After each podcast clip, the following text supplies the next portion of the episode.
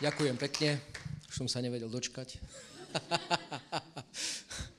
Nie len tým, že budem slúžiť, ale že tu aj môžem byť. Takže buďte požehnaní, bratia, sestry, církev, prajem vám všetko dobré do nového roku, nech vás hospodí mocne požehná, nech všetko, čokoľvek a na čokoľvek položíš svoju ruku, nech sa ti podarí, či už je to doma, v práci, v církvi, v službe, naozaj nech všetko pod tvojimi rukami rastie, nech rastie tvoja rodina, nech rastie tvoje zdroj príjmov a nech rastie všetko.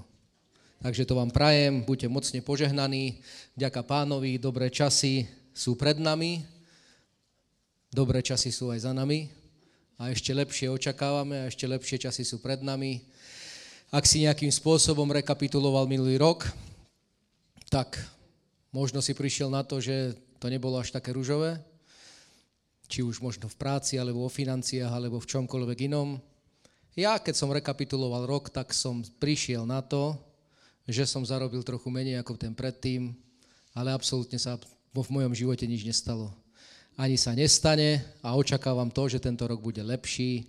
Hovorím to na Margo financií preto, lebo najčastejšie rekapitulujeme túto oblasť. Čiže ak si zarobilo trošku menej ako ten predtým rok, tak absolútne nezúfaj. Možno o to viac si zasial. A Boh to vidí a chce to požehnať a aj to požehná. A takisto ti prajem, nech sa aj financie rozmnožia v tvojom živote, takže ja som presvedčený o tom, že nás čaká fantastický rok. Fantastický rok. Buď požehnaný a naozaj nech, ak treba do tvojho života trošku viac priložiť, aby si viac zahorel pre pána a hlavne v tom, aby si viac poznal pána, tak nie je lepšia možnosť, ako dneska s tým začať. Amen? Je to tak? Čiže buďte požehnaní, všimol som si na tom vašom pavúku, tej vašej hierarchii vášho zboru, že najviac miesta bolo pod Marekom Kapovnom. Voľného. Všetky pozície sú obsadené, ale Marek je tam sám. Takže ťa povzbudzujem, aby si sa pod jeho službu alebo pod to, čo má on na starosti, zapísal. Ja viem, že to nie je ľahká vec, slúžiť Bohu v tom, že sa zapojíš do evangelizačného týmu, ale je to dobrá vec. Je to dobrá vec a to už len preto, lebo ty a ja sme sa takýmto spôsobom obrátili.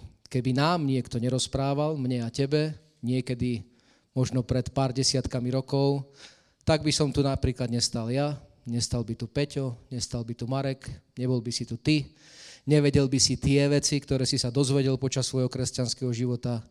Čiže ak plánuješ sa zapojiť do služby, alebo prejsť z, inej, z nejakej služby, treba z upratovania do novej služby, tak je lepšia služba a to je služba evangelizácie.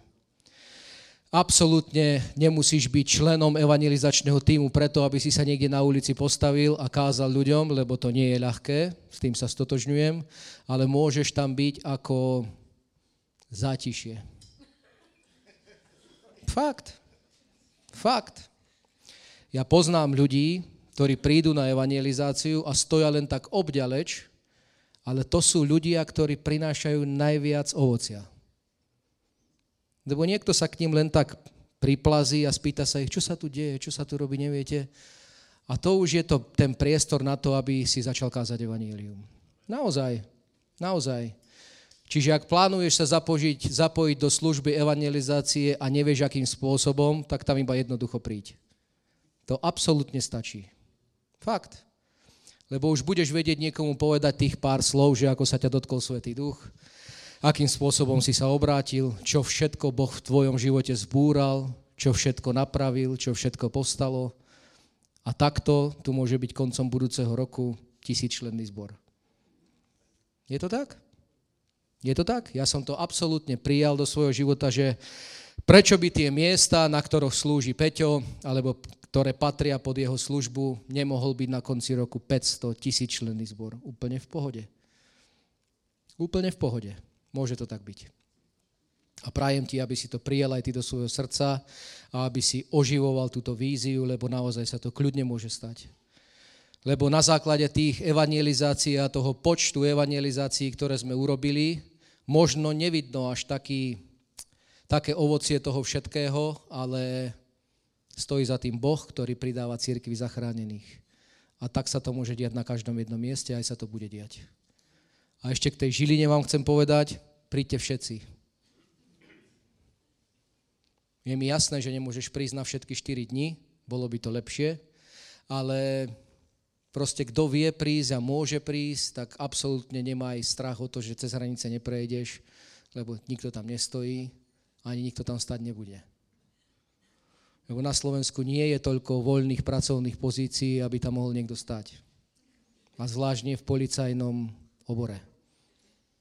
Takže príďte, Keby ste mali aj náhodou problém s ubytovaním, alebo by boli ešte tie opatrenia, ktoré momentálne sú, že sú zavreté hotely, ale myslím, že sa to teraz od tretieho od zajtra má nejakým spôsobom upravovať, takže ja verím, že sa budeš mať aj kde ubytovať. A keby náhodou nie, tak nám môžeš napísať, ja už som Peťovi ponúkol, že prichýlime ľudí, není problém.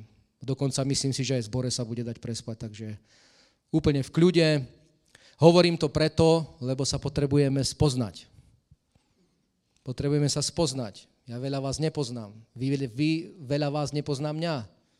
Moju manželku a kopuje ľudí, ktorých sa potrebujeme poznať, lebo ja cestujem, prídem sem, prídem do Brna, prídem do Prahy, tam si ma už videl viackrát, možno sme už prehodili aj pár slov, ale je veľmi veľa ľudí takých, ktorých absolútne nepoznáš a oni nepoznajú teba. A je potrebné, aby sme sa takýmto spôsobom církvi spoznali. Čo ak náhodou v Žiline je tvoj partner pripravený pre tvoj budúci život? Nevieš. Nevieš, kľudne to tak môže byť. Nebuď tak, takým spôsobom zameraný treba na túto oblasť, že môj manžel a moja manželka musí byť len z tohto zboru. Nemusí. Nemusí. Patriarchovia vysielali svojich sluhov, aby išli zobrať ich, ich deťom manželky a manželov do ďalekých krajín. Hm? Čiže príď. Odviaž sa a príď. Je to 100 kilometrov a není to až také hrozné. Takže toľko úvodom, buďte požehnaní, priatelia. Nech vás naozaj hospodí mocne požehná. Čo som si dneska na vás nachystal? Respektíve Svetý Duch si nachystal. Tak som vnímal počas chvál, že ako keby sme potrebovali priložiť polienka do ohňa. Potrebujeme to všetci, mne je to úplne jasné. Ale ak Nežiješ preto duchovný život, aby si to spotreboval len sám pre seba a vieš, že pán chce činiť niečo v tvojom živote a potrebuješ také správne nakopnutie, možno potrebuješ nový dotyk Svetého Ducha, aj keď si myslím, že Svetý Duch sa nás dotýka neustále, neustále, neustále, neustále a je to dobré. Ale ak naozaj človek potrebuje, a ja som mal vo svojom živote také oblasti alebo také časy, kedy som potreboval sa znovu nakopnúť, kedy som potreboval a prosil pána, aby ma zapálil tým novým ohňom, tak to som vnímal, že dneska ťa môže zapáliť Svetý Duch. Pre nové, nové veci. A nie len pre církev, ale pre teba samého. Pre tvoju domácnosť, pre tvoje deti. Takže buď veľkého očakávania. Amen. Amen. No, to je lepšie. Ďaká Bohu. Naštartuj sa v novom roku tak, že budeš haleluja kričať na každom mieste. Lebo to veľakrát pomôže. Veľakrát ťa to dokáže naštartovať. Jednoduchý, jednoduchý takýto pokrik veľakrát pomôže. By si sa čudoval. Naozaj to tak je. Takže, bratia a sestry, Evangelium podľa Jána, 4. kapitola a preberieme si celý tento príbeh Samaritánky od A až po Z. Nech mi Svetý Duch dá v tom milosť, aby som vám to vedel dobre vysvetliť a dobre podať, lebo zaoberám sa týmto príbehom už dlhší čas a neustále niečo nové mi Svetý Duch v tomto príbehu ukazuje. Takže to by som vám dneska chcel odovzdať a nech je to naozaj pre teba a pre mňa požehnaním, lebo z tohto príbehu plynú také veci, ktoré ani nemôžu byť inakším spôsobom chápané ako požehnanie. Jednoducho sa to nedá. A Biblia je plná takýchto odkazov. Odkazov toho, aby ty a tvoj život išiel iba hore. Aj tu na zemi. Áno, očakávame pána, kedy už príde. Možno, že si už veľakrát prosil, pane, príď už, lebo už to nezvládam. Zvládneš. Zvládneš všetko v Kristovi Ježišovi, hovorí Božie slovo. A naozaj sa to dá. Naozaj sa to dá. Absolutným prostriedkom k tomu nie sú financie, keď ich možno potrebuješ. Nestane sa to tým, že budeš zarábať viac peňazí, aby si mal lepší životný pocit z toho lepší životný pocit absolútne nepríde. Absolútne nie. Lebo ja keď som sa obrátil pred 26 rokmi, tak som bol chudobný ako kostol na myš. Ale ten pocit, kedy som sa obrátil a kedy sa ma dotkol Svetý Duch, ten proste ja nikdy nezabudnem. Nikdy. Nikdy. Nemal som nič, mal som iba dlžoby, moja rodina bola v krachu a Svetý Duch sa ma dotkol a veľmi rád na tie časy spomínam a preto hovorím, že za peniaze si to nekúpiš. Nech by si ich zarábal aj neviem koľko. Je to úplne jedno. Čiže nemaj svoj pohľad na svoj život iba v tom, že koľko zarobíš, alebo alebo, alebo v tom, že skrze financie si dokážeš niečo kúpiť. Áno, je to tak, treba ich mať. Ja s tým absolútne súhlasím, lebo potrebujeme ich aj v cirkvi, potrebuješ aj tých vo svojej rodine, ale nie je to na prvom mieste. Absolútne nie. Svetý duch ťa chce pozdvihnúť. Halelúja. Aj ťa pozdvihne.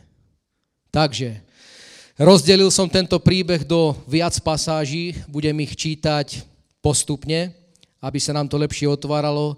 Ku každej jednej pasáži poviem zo pár slov, takže dobre počúvaj a modlím sa, nech ťa Svetý Duch naplní a nech z tohto miesta odídeš s úplne iným pohľadom, ak si prišiel s nejakým takým trošku nakriveným pohľadom alebo potrebuješ naozaj ten Boží dotyk, tak dneska ho môžeš dostať.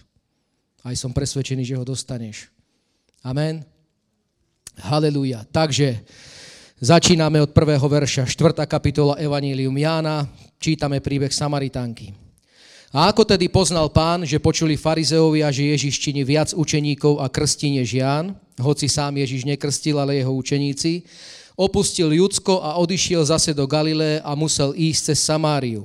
A tak prišiel do mesta Samárie, zvaného Sichar, blízko pozemku, ktorý bol dal Jakob Jozefovi svojmu synovi, a bola tam studňa Jakobova a Ježiš tedy unavený z cesty sadol si takto na studňu a bolo asi 6 hodín. 6 hodín. Amen. Zatiaľ takto. Vidíme tu príbeh, ktorý nám rozpráva o nejakej Samaritánke a tento úvod by som ti chcel priblížiť, lebo keď, som, keď ma prvýkrát Svetý Duch pred nejakým časom, asi pred mesiacom zaviedol k tomuto príbehu, tak som si myslel, že tento príbeh je taký proste spontánny, že vôbec to nebolo naplánované, že vôbec tým Ježíš nechcel niečo povedať, iba že ten príbeh plinie tak, ako plinie, že sa stretol s, nejakým, s nejakou osobou pri nejakej studni, ale časom mi dochádzalo, že to bolo úplne presne naplánované tak, ako to malo byť. A preto to, preto to tak je a preto mi to aj Svetý Duch takýmto spôsobom dal, že je to odkaz pre mňa, pre teba, pre církev ako takú. Vidíme tu, že Ježiš prechádza cez nejaké územie, ide do Jeruzalema, ide do Judska a vtedy, bola, vtedy bolo také obdobie, keď učeníci chodili po zemi s Ježišom, tak e, mali také pravidlo, že cez Samáriu, že to bol nejaký znepriateľený národ, nevedeli proste nájsť spoločné myšlienky, čo sa týkali ohľadom náboženstva a väčšinou chodili dookola tohto územia a tak prichádzali do Jeruzalema. A Ježiš si povedal, nie, pôjdem s kratkou. Ježiš veľmi rád chodí s kratkami. Aj my tak chodievajme. Na čo chodiť zbytočne okolo horúcej kaše v nejakých oblastiach? Treba chodiť s kratkou. Aj keď sa ti to zdá možno niekedy také nie foremné alebo nie príjemné, ale chodievaj s kratkou. Chodievaj s kratkou. Každej jednej oblasti svojho života. Vidíme, že Ježiš prichádza k nejakej studni. A to by som ti chcel dať taký pohľad na to, na tento príbeh a na tieto miesta, ktoré sú tam napísané. Ježiš, Ježiš, to vieme všetci. Studňa je nejaká forma toho, kde všetci chodíme naberať v jednotlivých oblastiach nášho života, či je to v službe, či je to v domácnosti, či je to v tvojom živote, či je to v práci. Chodíme čerpať niekde nejakú energiu, nejaké pomazanie, nejaké veci, ktoré potrebujeme do svojho života. Samaritánka, o ktorej budeme čítať, je obrazom teba, mňa a obrazom církvy. Studňa sa tu nespomína náhodou. Vieme, už som to spomenul na začiatku. Abraham posiela svojho služobníka Eliezera do ďalekej zeme, nech ide do tej rodiny a do toho územia, z ktorého on vyšiel, posiela ho, aby mu tam išiel pre jeho syna Izáka zobrať nevestu. Kde sa stretávajú? Eliezer s jeho nastávajúcou, pre ktorú ide, nie teda pre neho, ale pre Izáka, prístudní. Jákob sa kde stretáva s Ráchel? Pri studni. Mojžíš sa kde stretáva so svojou nastávajúcou manželkou? Pri studni. Čiže nie je to absolútne nejaká vec nepravdepodobná, prečo sa Ježíš na takomto mieste zastavil. Prečo sa zastavil práve pri studni. Absolútne to nie je neplánované. Ježíš všetko plánuje. Všetko dopredu naplánoval. Pre mňa a pre teba. Pre církev. Všetko. Čiže, chytáte to zatiaľ? Čiže ideme od 7. do 15. verša prečítať. Začína nám prihárať. Ale ešte to nie je ten pravý oheň. Ten ešte len príde. Vtedy prišla žena zo Samárie nabrať vody a Ježiš jej povedal, daj sa mi napiť, lebo jeho učeníci boli odišli do mesta, aby nakúpili potravy. Vtedy mu povedala žena tá Samaritánka, ako je to, že ty súd Žid žiadaš odo mňa piť od ženy Samaritánky, lebo Židia neobcujú so Samaritánmi. Ježiš odpovedal a riekol jej, keby si znala dar Boží a vedela, kto je ten, ktorý ti hovorí, daj sa mi napiť, ty by si bola jeho prosila a bol by ti dal živej vody. Žena mu povedala, pane, veď nemáš ani vedra nabrať vody a studňa je hlboká, odkiaľ máš tedy tú živú vodu? Či si ty azda väčší ako náš otec Jákob, ktorý nám dal studňu a sám z nej pil a jeho synovia a jeho dobytok? Ježíš odpovedal a riekol jej, každý, kto pije z tejto vody, bude zase žízniť. Ale kto sa napije z vody, ktorú mu ja dám, ten nebude žízniť na veky, ale voda, ktorú mu dám, obráti sa v ňom na prameň vody, vyvierajúcej do väčšného života. A žena mu povedala, páne, daj sa mi napiť tej vody, aby som nežíznila, ani nechodila sem naberať. Amen. Vidíme, Ježíš čaká na túto ženu. Povieš si, že prečo práve žena? Prečo nie chlap? Lebo chlapi boli pohodlní. chlapi proste sa na obed vystreli a posielali svoje ženy pre vodu, aby sa mohli občerstviť. Tak to bolo. Tak to bolo. Myslíš si, že prečo sa tí služobníci, tí patriarchovia stretávali pri tých studniach práve so ženami? Chlapi tam nechodili. Aspoň nie tí židovskí chlapi. Proste tí si na obed vyložili nohy a Ráchel, choď po vodu. Rebeka, choď po vodu. Tak to je. A preto som ti na začiatku povedal, že je to obrazom mňa a teba, aby si si nemyslela, že to je len kvôli ženám. A je to, a je to kvôli církvi. Vidíme, že sa s ňou stretáva na takomto mieste, pri takejto studni, kde ona chodila naberať pre svoj život to najdôležitejšie, čo asi je potrebné. Je to voda, aby sa občerstvila, aby proste zahnala svoj, svoju, svoju, svoju žízeň po vašom,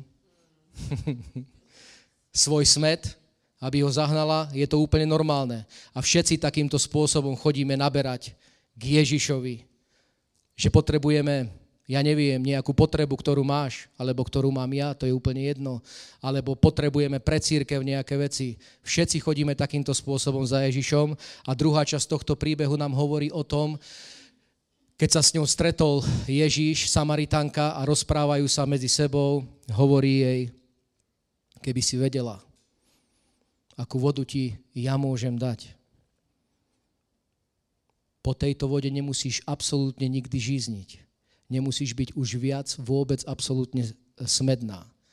A mne vtedy doplo, že ak sa chceme stretnúť s Ježišom na nejakej intelektuálnej úrovni, alebo na nejakej rozumovo zachytenej úrovni, ak si možno nejaký intelektuálny človek, alebo si rozumný, proti tomu nikto nič absolútne nemá. Ale ak si na tomto zakladáš, že v takejto oblasti alebo v takomto svojom živote sa stretneš s Ježišom, tak mám pre teba zlú správu. Áno, možno si sa s ním stretol, keď si sa obrátil, ale ak tvoj život ide naďalej aj na takej intelektuálnej úrovni a rozumovej úrovni, tak potrebuješ sa stretnúť s Ježišom znovu na takomto mieste, ako nám ho píše Božie slovo. Lebo tak, ako bola Samaritánka presvedčená o tom, že jediný spôsob, aký zaženie jej smet, je ten, že pôjde k tejto studni, absolútne nepočítala, že sa s tým stretne s nejakým židovským človekom, natož s nejakým Mesiášom alebo Ježišom Kristom. S tým absolútne nepočítala a s tým sme veľakrát nepočítali ani my vo svojom živote. Keď sme sa trápili, nevedeli sme výjsť zo svojich trápení a plus absolútne ja som nerátal s tým, že by som sa mohol stretnúť s nejakým človekom, ktorý mi bude hlásať evanílium a že toto všetko mi pomôže. Absolútne som s tým nerátal. A keď som chcel niečo vo svojom živote zmeniť, tak som sa to snažil urobiť práve na tejto intelektuálnej úrovni. Ale to mi absolútne nevychádzalo. Môj život išiel radikálne dole kopcom. poznáte tých ľudí, ktorí sú na tom možno intelektuálne dobré a vysoko. Sú to rozumní, študovaní ľudia, Einstein, alebo hoci kto iný možno v tvojom okolí, ktorému možno kážeš evanilium a on to nevie pochopiť. Potrebuješ sa stretnúť so živým Ježišom, tak ako táto Samaritánka. A absolútne nevadí, keď to na začiatku aj nevieš pochopiť. A dokonca, ak si už aj v kresťanskom živote proste dlho a naozaj tvoj život možno práve teraz je v takej oblasti, že potrebuješ to nové nakopnutie, tak ti ho práve tento príbeh dokáže dať. Lebo naozaj veľakrát prichádzame k Bohu takým spôsobom, už aj keď sme dlhoroční kresťania, že snažíme sa na základe svojho rozumového myslenia, na základe skúseností sa stretnúť s Bohom, ale pritom môžeme byť veľmi ďaleko veľmi ďaleko od Ježiša. A môže náš život napredovať, aj sa nám možno zdá, že napreduje treba z oblasti financií, v oblasti vzťahov, v oblasti manželstva, v oblasti rodiny, ale vieš, že tam tomu niečo chýba, čo by to takým spôsobom viac okorenilo. A to je práve to, že na tejto intelektuálnej úrovni proste Boh nemôže v našich životoch urobiť absolútne nič. Jednoducho sa to nedá.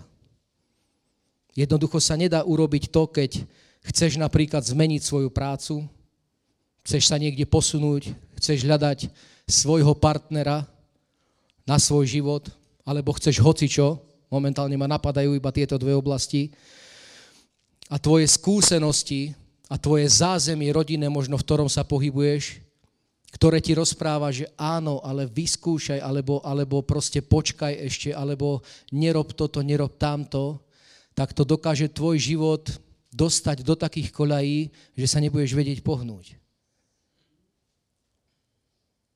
Čiže odkazom tejto druhej časti je to, že nesnažme sa intelektuálnym spôsobom spoznávať pánové cesty.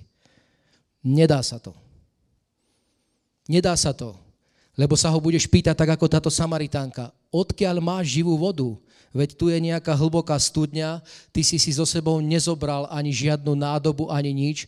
Odo mňa chceš piť a mne hovoríš, že keby si si zobrala vodu, ktorú ti ja dávam, že nebudeš žízniť na veky, to je čo? Akým spôsobom to mám, pane, chápať? Proste rozumom sa to nedá absolútne pochopiť. Ja sa pozerám na dno tejto studne Možno kedysi tá studňa bola taká, že s nej vyvierali vody začias Jakoba, keď ju vy, vy, vykopal a keď ju našiel, že to bola studňa plná vody. Mimochodom, ja som na tom mieste bol. Je to obyčajné, zapraskané miesto. Je tam jeden kláštor, kde je studňa, o ktorej tvrdia, že to je táto studňa, je hlboko v zemi, ale možno s nej naberú jeden pohár vody za deň. Naozaj je to hrozné miesto, museli sme tam ísť v pancierovom autobuse. A keď sme tam prišli, tak som si myslel, že každú chvíľu ma niekto zastrelí. Vážne, hrozné miesto. Ale te chcem ti povedať, že nech si na akomkoľvek hroznom mieste vo svojom živote, nech sa kdekoľvek nachádzaš, kde si sa nechcel dostať, tak Boh ťa z toho dokáže vytrhnúť.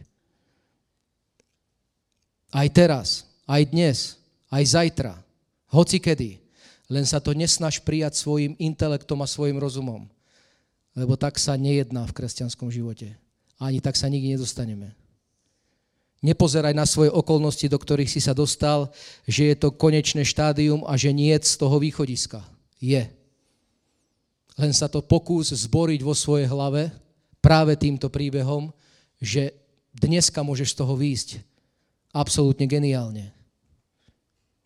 Amen? Čiže 15. verš hovorí tejto druhej časti. Žena sa s ním rozpráva s Ježišom. Chcem tú živú vodu, aby som sem už nikdy nemusela chodiť naberať. Ona nechodila naberať s nejakým vedierkom malým. Vieme, že vtedy napájali zvieratá, čiže to vedro, alebo tá nádoba, alebo tá možno kožica nejaká musela byť veľká. Koho by to bavilo každú chvíľu chodiť niekde možno pár kilometrov prevodu? lebo však vtedy bolo také, také miesta, neboli všade. Boli iba na niektorých miestach. Čiže povedala mu, nebaví ma to už chodiť sem neustále zaháňať smet, daj mi tej živej vody, aby som už nemusela žízniť.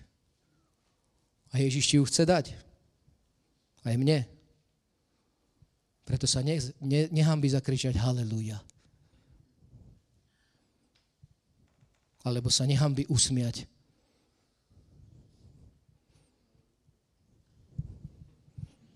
Halleluja. No.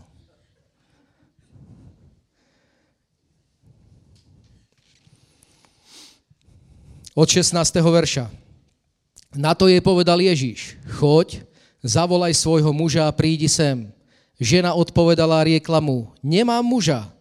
Ježíš jej povedal, dobre si povedala, že vraj nemám muža, lebo si mala 5 mužov a ten, ktorého máš teraz, nie je tvoj muž. To si povedala pravdu. Vtedy mu riekla žena, pane, vidím, že si ty prorok. Začína ísť v jej živote do tuhého.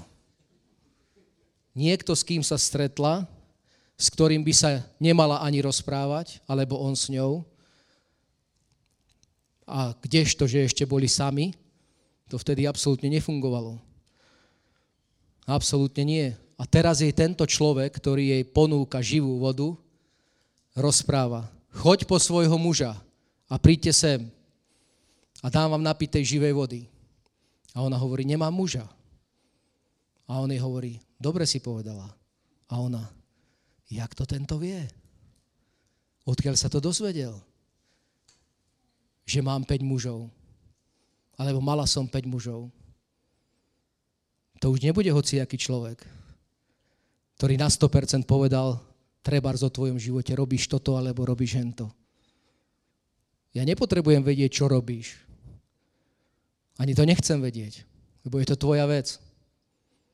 Ale vec o tom, že keď aj si sa dostal do nejakej prekernej situácie, možno to bolo aj následkom hriechu. To nechcem teraz absolútne bagatelizovať alebo rozoberať. Nie. Každý máme svoj život, každý máme moc s ním niečo urobiť. Ale ak to je tak a nevieš sa z toho vymaniť, tak zase ti Ježiš hovorí, nedostaneš sa ďalej, pokiaľ neprestaneš robiť toto alebo hento. A ďalšia otázka, ktorá vo mne skrsla, treba skrz túto tretiu časť, bola tá, že prečo 5 mužov? Že čo je, že prečo je to odkazom pre nás, pane? Veď však nikto z nás nemá 5 mužov, ani nikto z nás nemá 5 žien, alebo nemal. A veľakrát už tu sedíme svety a nerobíme zlé veci. Že prečo si to odkázal? Jej 5 mužov. A Boh mi ukázal jedno slovo. Je to, nejdem to čítať. Je to v 1. kráľovskej 17. kapitole. Začias, keď Izrael bol odvedený z Jeruzalema a z oblasti okolo Jeruzalema do zajatia, tak panoval vtedy v tej oblasti asýrsky král, ktorý tam doniesol 5 iných kráľov. A začali robiť v Božej zemi také veci, že každý z týchto piatich kráľov naučil tých ľudí, ktorí tam ešte ostali a ktorí tam žili, urobiť, lebo každý, každý, každý, každý tento národ slúžil nejakému Bohu. A každý tento jeden kráľ urobil cudzích bohov na tom mieste. A viete, koľko ich bolo? 5. 5. Môže to tak byť aj nemusí, ale celkom mi to zapadalo, že proste, preto som spomenul ten intelektuálny život. Ja som na to raz po jednej kázni prišiel, že musím výjsť spod toho rozmýšľania, ktoré dali do mňa moji predkovia. Bol som zapálený kresťan, slúžil som Bohu, robil som všetko, čo som vedel. Ale keď som počul raz túto kázeň, tak sa mi otvorili moje oči. A vedel som, že pokiaľ to neopustím, tak sa ďalej nedostanem. Napríklad v oblasti financií. Možno to poznáš, možno žiješ so svojimi rodičmi, so svojimi známymi, ja, ja neviem. Ale moja mama mi vždycky rozprávala, čo budeš kde chodiť, na čo si dajú zase do toho zboru, veď už si tam bol dvakrát tento týždeň. Na čo ideš podnikať, veď to je totálna neistota, tam sa zamestnaj, tam, tam pracuj. A viete čo, keby som to ja poslúchol, tak možno by som žil normálny, dobrý život. Ale nikde by som sa ďalej nedostal. A to je presne ono. To je presne ono. Presne toto Ježiš hovorí do tvojho života. Ak sa nevieš ďalej pohnúť, potrebuješ opustiť tieto tradičné myslenia. A to nehovorím na to, aby si začal nenávidieť svojich rodičov alebo niečo podobného. Nie. Hovorím ti to na to, aby si to zbadal. Že sa dokonca pozrieš ráno do zrkadla a vidíš svojho otca. Alebo svoju mamu. Ja som to tak videl. Aj teraz to vidím, lebo sa na ňo podobám. Ale už proste odmietam žiť, v čom žil on a on nemal proste zlý život, alebo nemá. Nemá sa zlé ale nikdy by som nechcel žiť v tom jeho materialistickom ponímaní života. Lebo to je hrôza. To je hrôza byť upípnutý trebárs na nejaký základ, ktorý si si našetril niekde, no veď dobre, a čo, a zajtra príde nejaká vec proste a, a banky skrachujú alebo niečo. Čo budeme sa potom vešať? A vec tomu, že ľudia, ktorí žijú v takomto tradičnom myslení, sa budú vešať. Ja si pamätám začias toho BMG Investu, keď obrali ľudí o ich úspory, veľa som poznal takých, ktorí sa zavesili. Veľa ľudí. Lebo proste im bolo zobraté to, na čo celý život dreli. A mysleli si, že keď to tam vložia, tak z toho bude trošku viac. Žiaľ nebolo. Čiže, ak nevieš sa posunúť dopredu v nejakej oblasti, tak skús sa zamyslieť nad tým, či tu nie je chyba. Že začínaš myslieť racionálne, na základe zdravého rozumu, čo ja nehovorím, že je zlé. Ale ak ťa to neposúva dopredu, je často zmeniť. Je často zmeniť. Je čas sa naplniť Božím slovom a skrze vieru uchopiť tie veci, ktoré Boh pre teba má. Ale na základe nášho mozgu a intelektu sa to nepodarí. Nie je to možné. Nech si akokoľvek šikovný človek, tak Boh má pre teba viac. Boh má pre teba vodu, po ktorej nemusíš nikdy už žizniť. A môžeš kričať na každom mieste Haleluja! A chodiť takto. Aj keď menej zarobíš. Lebo od toho nie je tvoj život.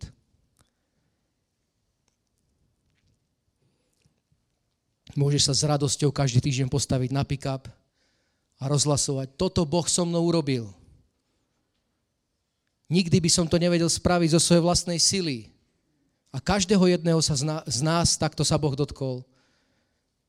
Aj keď to bolo možno na začiatku len také chabe a myslel si si, že z toho nič nebude. Ale si tu a neustále sa ťa Svetý Duch dotýka. A chce zmeniť neustále tvoj život. Neustále. Neustále chce, aby si napredoval. Aby bol tvoj pokrok zrejmý vo všetkom. Jedno, či máš 20, 30, 40, 50, 60. Neopustí sa, ak máš toľkoto rokov. Lebo Boh má s tebou plán. Jednoznačný zámer.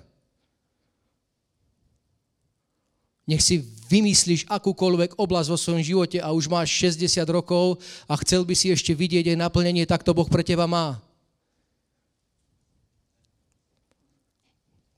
Ďakujem. Fú, čas nám letí. Dobre. Verstehen?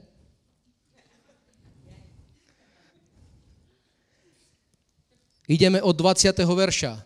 Žena už vidí, že sa stretla s niekým, o ktorom si na začiatku myslela, že to bude len tak, ale teraz už vidí, že to len tak nie je.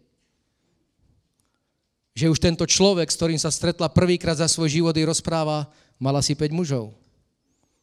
Máš také a také zmýšľanie. A ona, uh, to bude asi nejaký prorok. A ideme od 20. verša. Žena sa začína obraňovať. Naši otcovia sa modlievali na tomto vrchu a vy hovoríte, že v Jeruzaleme je miesto, kde sa treba modliť. Ježiš jej povedal, ver mi ženo, že ide hodina, kde ani na tomto vrchu, ani v Jeruzaleme nebudete sa modliť otcovi. Vy sa modlíte a neviete čomu, my sa modlíme a vieme čomu, lebo spása je zo Židov. Ale ide hodina a je teraz, keď praví modlitebníci budú sa modliť Otcovi v duchu a v pravde, lebo aj Otec hľada takých modlitebníkov, ktorí by sa mu tak modlili. Boh je duch a tí, ktorí sa mu modlia, musia sa modliť v duchu a v pravde. A žena povedala, viem, že príde Mesiáš, ktorý sa zovie Kristus, keď ten príde, oznámi nám všetko. A Ježiš jej povedal, ja som to, ktorý hovorím s tebou. Potiaľ to. Čiže vidíme, žena vycíti, že nastáva nejaký duchovný moment, kedy sa ona potrebuje brániť. Môžeš to byť ty, môžem to byť ja, môže to byť celá církev.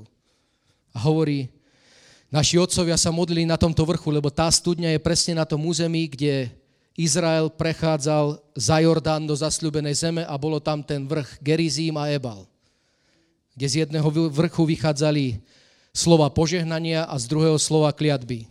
A ona hovorí o tomto vrchu Gerizím.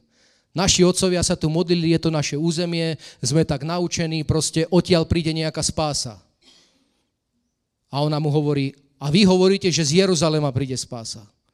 Ježiš jej povedal, áno, možno dobre, ale ide hodina. Ide hodina a to je práve táto hodina. My nemáme radi slovo modlitba. Ja som ho si nemal rád. Lebo každý rozprával, modli sa, modli sa, choď sa modliť, mal by si sa modliť, aby si toto a hento, neznášal som to. Nemal som to rád, lebo keď som sa aj donútil nejakým spôsobom modliť, tak to väčšinou trvalo 5, 10, 15 minút a nebolo z toho nič. Iba som mal nervy. Určite to poznáš aj ty. Ale iný preklad tu hovorí túto vec, že ide hodina, keď praví uctievači budú uctievať pána v duchu a v pravde. A to sa mi už páči viac. Lebo veľakrát si modlitbu zamieňame alebo mýlime si to s tým, že snažíme sa ísť modliť preto, aby sme niečo od Boha dostali do svojho života. Ale to fungovať nebude, priatelia alebo to bude fungovať vo výnimočne málo prípadoch. Zistil som to na svojom živote. Zistil som to. Biblia hovorí v jednom žalme, že kochaj sa v hospodinovi a dá ti žiadosti tvojho srdca. A veľakrát sme tak prichádzali k pánovi, že idem sa kochať preto, lebo chcem žiadosti svojho srdca. Je to tak? U mňa to tak bolo. Chcel som od Boha niečo dostať, chcel som nejaké vyriešenie niečoho, tak Väčšinou som sa preto išiel modliť. A vďaka Bohu, že to v mojej mysli zmenil.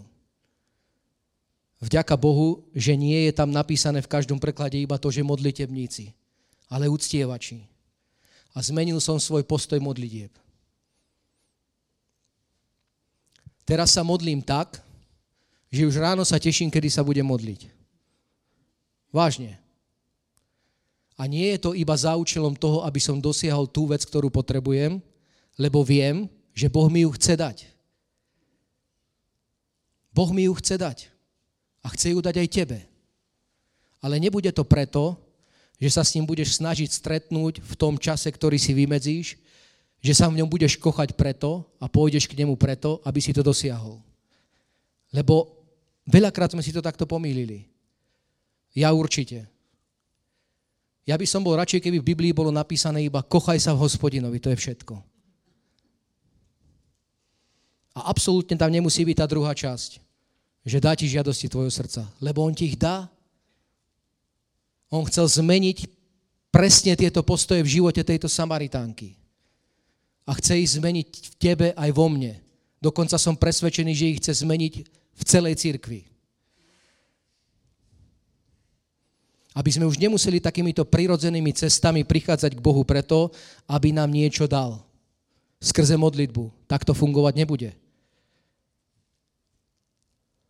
A ak ti to tak fungovalo, tak mám pre teba lepšiu správu. Môže ti to fungovať lepšie. Naozaj. Iba sa doma postav, Pane, ja ťa uctievam, chválim. Ja sa teraz modlím 40-45 minút v jazykoch. Nič iné nerozprávam. Nič. Nič. Keď ma niečo napadne, tak to poviem a to je všetko. Ale už to hovorím s takým iným postojom. Už to hovorím, pane, ďakujem ti za to, že moje deti sú spasené. Ďakujem ti za to, že to ide, že to pôjde. Ďakujem. A to pôjde. Lebo Boh to povedal. Ježiš Kristus to zapečatil raz a navždy svojou smrťou. Môžeš sa na to odvolávať. A takýmto spôsobom sa zmení tvoja modlitba, lebo sa zmenila moja. Preto ti to hovorím. A preto sa to Ježiš snaží aj Samaritánke vysvetliť. Nie na vrchu Gerizím je požehnanie. Nie z Jeruzalema príde požehnanie. Keby to tak bolo, tak kto by cestoval do Jeruzalema furt? Keby to tak malo byť, tak sa nám presťahujem. Ale vďaka Bohu to tak nie je. Lebo musíš, ako tu hovorí, Biblia, Boh je duch. Boh je duch. My ho nevidíme. A preto k nemu musíme takýmto spôsobom pristupovať. V duchu a v pravde. Nijakým iným spôsobom sa s tým nestretneme, priatelia. Ak sa to trošku stratilo v tvojom živote, tak takýmto spôsobom ho znovu nájdeš. Lebo on sa úplne nestratil z tvojho života. Iba ťa chce znovu podkopnúť, naplniť, zapáliť, osviežiť. Dať ti to, čo potrebuješ, ale chce ti to ukázať, akým spôsobom to môžeš dosiahnuť. A ak si to doteraz nedosiahol, tak je iný spôsob. Už ho nehľadaj. Ten starý, ktorý si mal zaužívaný a nefungoval. Nehľadaj ho už. Prístup k Bohu ako k duchu.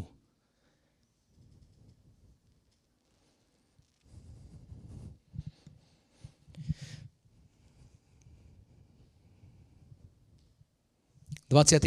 verš. Alebo kedy sme to skončili? 26. však. Tak ideme od 27. A v tom prišli jeho učeníci a divili sa, že hovoril so ženou. Ani oni to nechápali. Mám pre teba dobrú správu, ak to nechápeš, tak to nevadí, lebo ani učeníci to nechápali. A oni už boli iné kádre. Oni chodili s Ježišom po zemi. Ale takisto to nechápali. Večne to nechápali.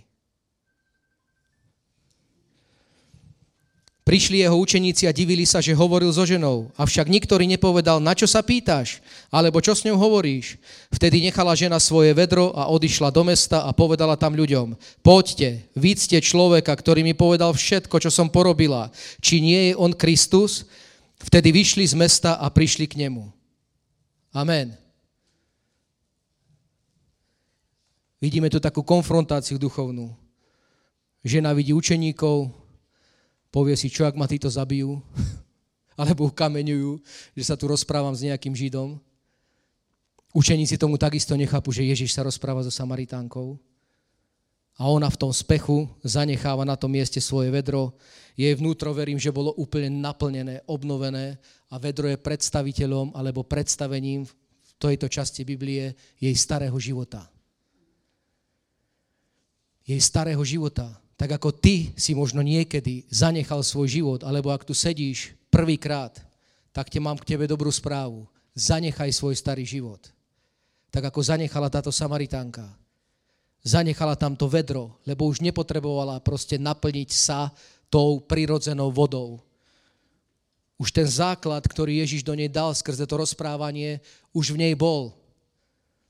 A ona to tam proste nechala. Tak ako ja som zanechal svoj starý život niekedy pred desiatkami rokov. Kedy mi bolo hovorené o Kristovi a kedy som takto pozeral a nič som nechápal. Toto by si mal, toto by si mal, hento, čítaj Bibliu, príď do zboru. Oh, nechápem nič. Nechápem nič, čo mi hovoríš. Proste moja myseľ bola taká zmaterializovaná. Len zarobiť, len vyhrať, lebo bolo kopu dlžôb. Rodina potrebovala financie. A moja myseľ bola dlhé roky takýmto spôsobom zmasakrovaná. Ale vedzte, že aj mysle kresťanov sú v dnešnej dobe veľmi zmasakrované. A to nie, že by neboli s Ježišom, ale dovolili tým okolnostiam sme priatelia, aby takým spôsobom sa do nás zarili, že sa úplne stratil ten pohľad. A tá vec, čo Ježiš vlastne pre nás urobil. Úplne sa to postupne vytráca z nás. Ja nechcem posudzovať tvoj život, to vieš ty. Ale ja vidím, že som takým spôsobom už aj v kresťanstve žil. Že proste moja mysel, a dovolil som to ja, že bola naozaj tak pohltená materializmom, že a diabol to tak robí. Diabol ti to nedá tak, že naraz, ale on postupne tu povoľ, tu povoľ, tam povoľ, nemusíš, poď, zarábaj, treba, tamto, tamto. A po 15 rokoch zistíš, že budeš síce vyznávať, že Ježiš Kristus je s tebou, čo je aj pravda, ale absolútne ho nebudeš poznať. Absolútne sa to z teba vytratí. Tak ako sa to vytracalo a postupne aj z tých učeníkov. A preto je tento príbeh taký dôležitý pre túto dobu. Ak je to o tebe, zanechaj starý život, prosím ťa. Lebo Boh má pre teba taký život, ktorý si momentálne nevieš ani predstaviť. A nech si akokoľvek starý kresťan, vždycky sa to dá. Vždycky sa to dá zanechať ten starý spôsob života. Je to fú, ľahké.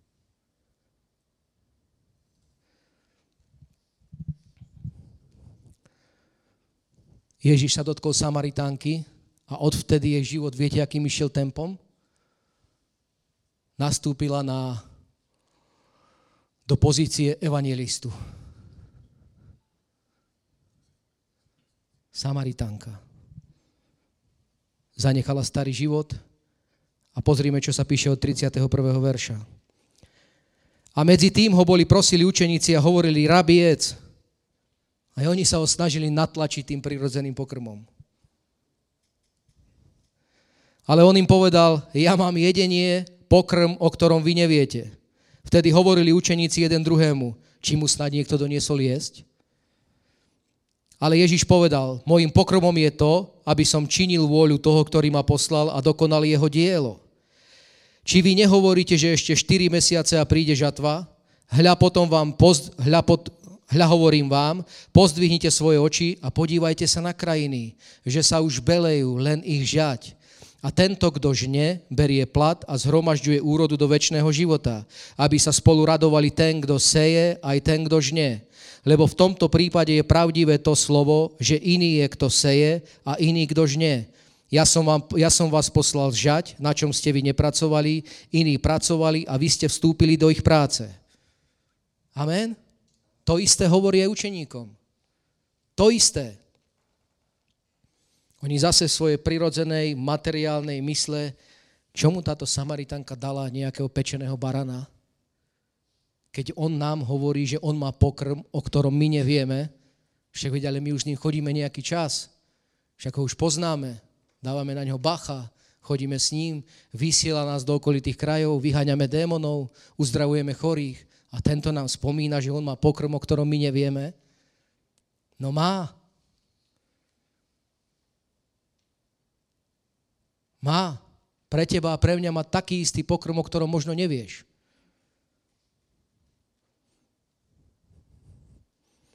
Štyri mesiace príde žatva. Žatva je tu. Či je zima, jar, leto, jeseň, je tu žatva neustále, priatelia.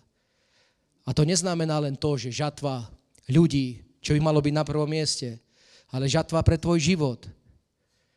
Je tu, v každom jednom období môžeš proste prosperovať. Ale potrebuješ to spoznať. Potrebuješ vedieť, že ti to dáva On a nie tvoje prirodzené schopnosti. Nech by si ich mal akokoľvek veľké. Nech by si dokázal svojim rozumom zarobiť neviem koľko financií, miliónov. Proste aj tak raz prídeš na to, že na čo ti to bolo, keď si sa vzdialil od Neho. A ja by som bol rád, keby si vedel zarábať milióny. A ja by som bol rád, keby som vedel ja zarábať milióny. Ale radšej som, keď ho viem poznať. Keď viem, že on aj tak naplní moju potrebu, ktorú potrebujem. Hoc by bola, mala hodnotu aj miliónov, tak aj tak ju on naplní.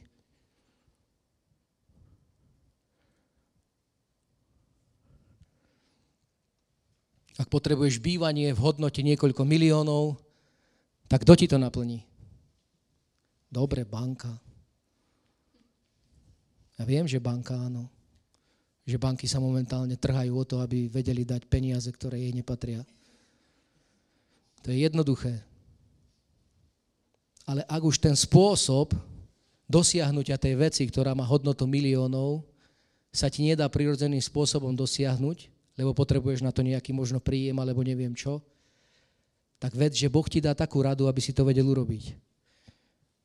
A dokonca takú, aby si nemusel nikoho otravovať, poď mi ručiť.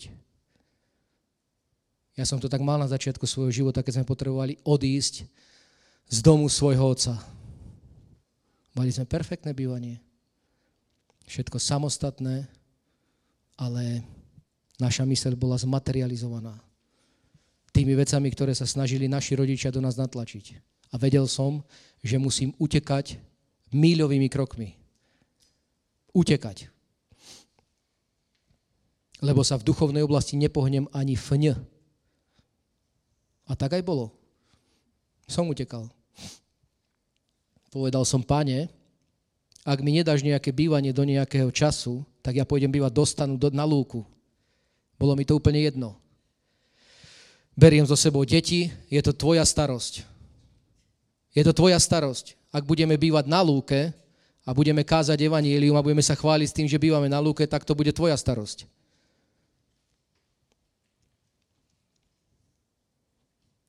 Začal som popri tom hľadať domy, prvý, druhý, tretí, štvrtý. Tento berem, berem. Mal som peniaze? Nemal. Nemal. Bolo treba dať zálohu 50 tisíc korún, ešte vtedy boli koruny. No nemal som. Tak som si išiel, požičal nejakým spôsobom som ich našiel, dal som, vybavil sa úver, nepotreboval som nejakého ručiteľa, nič. Začali sme prerábať, do roka sme bývali. Potom prišiel druhý dom, tretí dom, pohode. Mal si na nejaký, na, na nejaký dom peniaze? Nikdy. A za chvíľu príde čas, keď nebude mať ani fne dlžoby. Aj keď dlžobu máme všetci. Darmo sa budeme oháňať tým, že už by som chcel nemať dlžobu. Tento štát sa ti o to postará. Aby si ju mal. Takže buď v tom v kľude. Ale ak ťa trápi tvoja dlžoba a je takou kotvou pre tvoj život, tak do roka ju môžeš mať splatenú. Do roka. V pohode. Nech je to koľkokoľvek miliónov. Na tebe sa to ľahko hovorí. Ľahko preto, lebo viem, že je to možné. A nezabezpečila to moja mysel. Nikdy.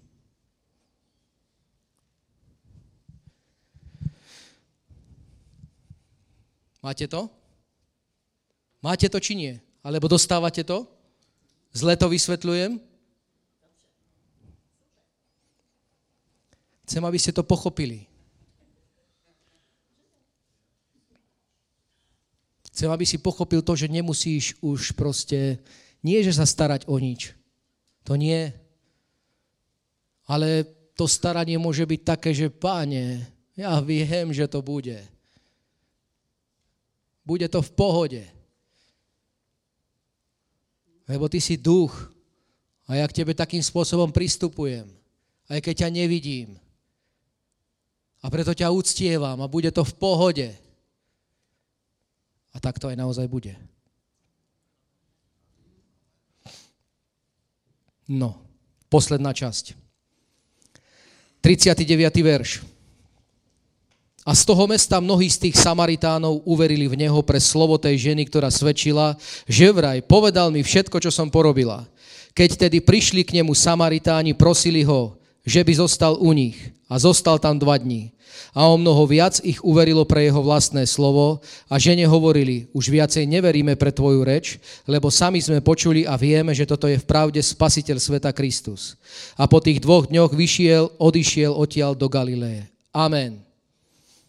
Za dva dní sa skrze svedectvo jednej, môžem povedať, smilnice, alebo ženy, ktorá hľadala naplnenie toho, že potrebovala muža a pravdepodobne ho ešte nenašla, tak musela vyskúšať piatich. Sa skrze svedectvo tejto jednej ženy, ktorej sa dotkol Boh, obrátilo celé mesto pravdepodobne. A to nebolo mesto, kde bolo 100 ľudí. To bolo mesto, kde boli tisíce ľudí. Kde ona prišla a povedala mi, na tej studni človeče, by ste neverili, stretla som sa s človekom, ktorý mi povedal všetko, čo som urobila. Aký som mala život. Ako som žila. Poďte rýchlo za ním. Lebo chce vám dať piť vody života, po ktorej nikdy nebudete žízniť. Stretla som sa s, Meši- s Mesiášom, s Kristom o ktorom oni vedeli, že príde. Ale nikdy si nemysleli, že bude čakať na nejakej studni. On tam je. On je presne na tej studni, presne na tej potrebe, ktorú ty potrebuješ. Presne na nej čaká. A bude sa na teba pozerať. No tak tento zase ide so svojou múdrosťou niečo skúsiť. No tak počkáme. Uvidíme, čo sa mu podarí. Čo tento zase vymyslel. Priateľu, nemusíš vymýšľať absolútne nič. Absolútne nič. Buď úplne v kľude. A všetko do tvojho života príde takýmto spôsobom. Chcem ťa povzbudiť na záver. Ak Boh v tvojom živote niečo vykonal, čo verím, že áno, lebo by si tu nesedel. A ja by som tu nestal. Tak o tom začni, prosím ťa, smelo svedčiť.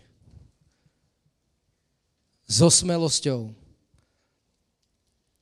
Stretla som sa, alebo stretol som sa pred nejakým časom s Bohom, živým Bohom, ktorý tak zasiahol do môjho života, že som bol gambler, že som podvádzal ženu, že som spreneveroval peniaze, že som okrádal niekoho, napríklad.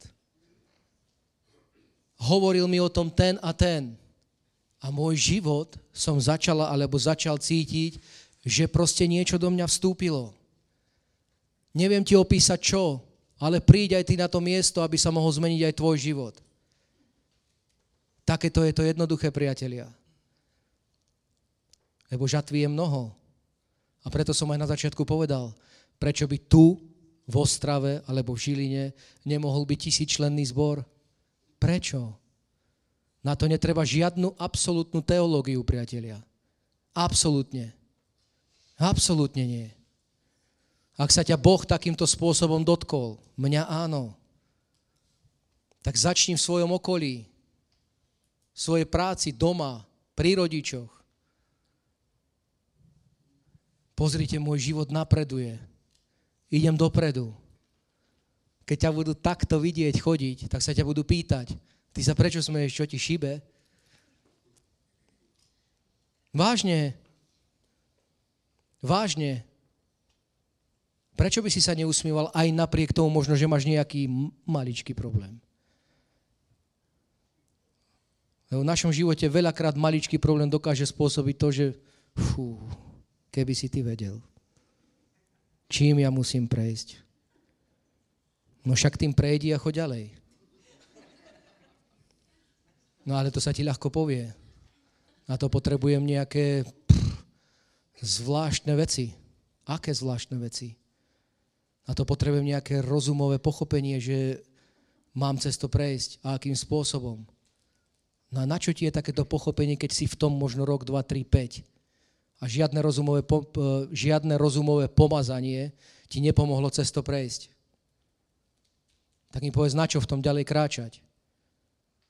A veľakrát takéto malé veci dokážu spôsobiť to, že 10 rokov takto stojíme na jednom mieste. A neustále sa odvolávame na to, že potrebujeme tým prejsť. Však tým prejdi. Nie? Však tým jednoducho prejdi. Však Boh je za tebou, vedľa teba, pri tebe, všade. A jednoducho tým prejdi a bodka a ideš ďalej. A ja takisto. Prečo by nám Biblia rozprávala vždycky sa radujte? Keby to neznamenalo vždycky. Vždycky. A ja ťa teraz, nie, môjim plánom nie je to ťa dať dole. Absolútne nie. Mojím plánom prísť sem na toto miesto je ťa povzbudiť. Aby keď Biblia povie vždycky, tak aby si sa vždycky. Vieš, ale teraz ma tak pichlo v boku ráno a potrebujem cez to prejsť. Tak prejdi. Ak si sa za to modlil, tak vec tomu, že Boh ťa z toho chce vytrhnúť. Ak je to také, že to nevieš prežiť, tak si daj flektor. No a čo? Ja veľakrát si dám flektor. Keď ma pichne a neviem sa hýbať. A viem, keď mi pomôže, tak prečo by som si ho nedal? Však buďme normálni. Neviete, čo je flektor? Mám v peňaženke. To je taký prášok, ktorý pomáha takýmto veciam. Keď ťa niečo akutne bolí a potrebuješ sa toho zbaviť, tak ti to pomôže. To je flektor. Začnem to tu predávať teda. Lebo to je len na lekársky predpis. Dobre, vidíš, tak mám biznis bude u kresťanov predávať flektor, ale nie. Priatelia, buďte požehnaní. Čaká nás fantastický rok. Teba osobne, církev čaká fantastický rok. Výjdi do žatvy. Ale či ma zase budú chcieť počúvať? No tak už zmeň toto myslenie. Však keď ťa nebudú chcieť počúvať, tak choď ďalej. Choď inde. Ak to v tebe horí, svetlo Evanília a na niektorom mieste ťa už nechcú počúvať, tak už im o tom nehovor. Ale choď ďalej. Možno sa s niekým stretneš v meste. Ty počúvaj, dneska bol u nás taký kazateľ, musíš prísť. Musíš si ho vypočuť. Hovoril presne o tom Bohu, ktorý sa ma dotkol. A mne ty ležíš na srdci, ja sa za teba modlím, prosím ťa, príď. A príde lebo bude vidieť na tebe, že sa raduješ. A keď ťa pozná, vie, čím prechádzaš, aj napriek tomu sa raduješ, tak čo si o tebe pomyslí? No buď, že si blbý, alebo že to funguje. Nie?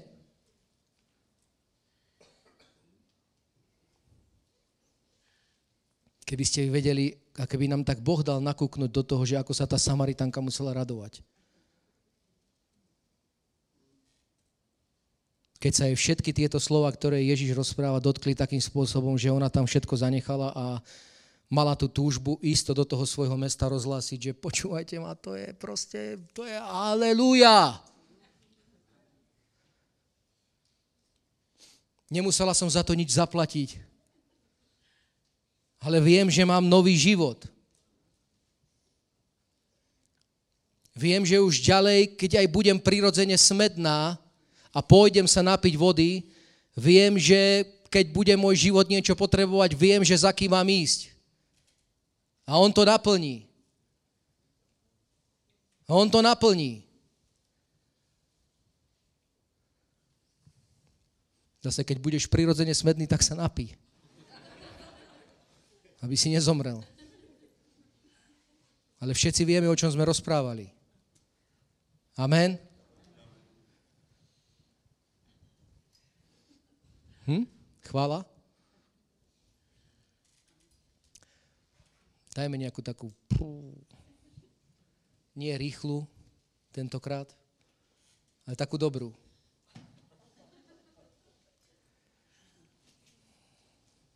O ktorej musím odísť, aby som bol o tretej v Brne? 150. Hodinu a pol. Nemusím. Čiže, raz, dva, raz, dva, raz, dva.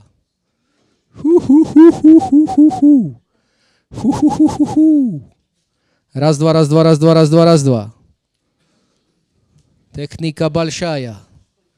Priatelia, narýchlo. Túžiš po Svetom duchu? tak sa za teba pomodlím v rýchlosti, aby sme to ukončili, ale príď sem s tým, že už vieš, že sa ťa Svetý Duch dotkne. Lebo ja som len obyčajný človek. Ale Svetý Duch je to, ten, o ktorom to všetko je. On je tá živá voda. On je tá živá voda. Čiže príď, ak chceš rýchlo, puch, puch, puch, puch, puch, Svetý Duch ťa chce naplniť aby si to skutočne dostal. Amen? A ja vám ďakujem, nech vás hospodin mocne požehná. Buďte mocne požehnaní. Amen.